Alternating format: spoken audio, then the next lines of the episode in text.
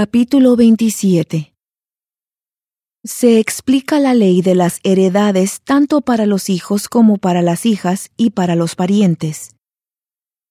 Moisés verá la tierra prometida, pero no entrará en ella.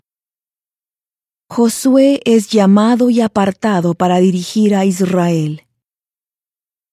Y vinieron las hijas de Zelofead, hijo de Efer, hijo de Galaad, hijo de Maquir, hijo de Manasés, de las familias de Manasés, hijo de José, los nombres de las cuales eran Maala, y Noa, y Ogla, y Milca, y Tirsa.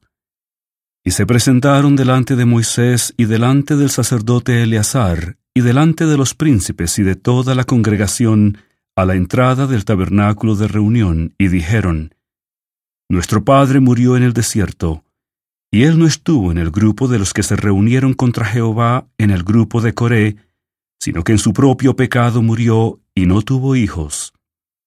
¿Por qué será quitado el nombre de nuestro padre de entre su familia por no haber tenido hijo? Danos heredad entre los hermanos de nuestro padre. Y Moisés llevó su causa delante de Jehová. Y Jehová respondió a Moisés diciendo, Bien dicen las hijas de Zelofead, les darás la posesión de una heredad entre los hermanos de su padre, y traspasarás la heredad de su padre a ellas. Y a los hijos de Israel hablarás diciendo, Cuando alguno muera sin hijos, traspasaréis su heredad a su hija. Y si no tuviere hija, daréis su heredad a sus hermanos. Y si no tuviere hermanos, daréis su heredad a los hermanos de su padre. Y si su padre no tuviere hermanos, daréis su heredad a su pariente más cercano de su linaje, el cual la poseerá. Y esto será para los hijos de Israel un estatuto de derecho, como Jehová mandó a Moisés.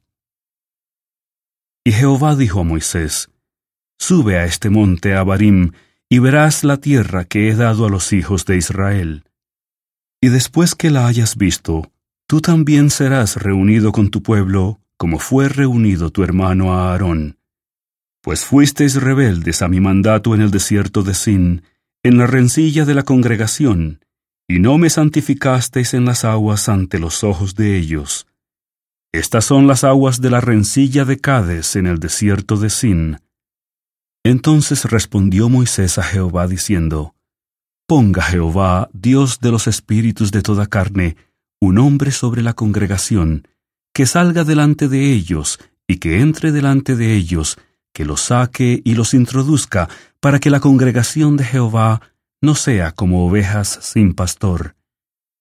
Y Jehová dijo a Moisés, Toma a Josué, hijo de Nun, hombre en el cual hay espíritu, y pon tu mano sobre él. Y lo pondrás delante del sacerdote Eleazar, y delante de toda la congregación, y le darás el cargo en presencia de ellos. Y pondrás de tu dignidad sobre él, para que toda la congregación de los hijos de Israel le obedezca. Y él se presentará delante del sacerdote Eleazar, quien preguntará por él delante de Jehová por medio del juicio del Urim.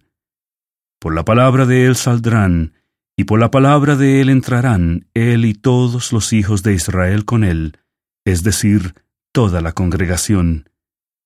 Y Moisés hizo como Jehová le había mandado, y tomó a Josué, y le puso delante del sacerdote Eleazar, y delante de toda la congregación, y puso sobre él sus manos, y le dio el cargo, como Jehová había mandado por medio de Moisés.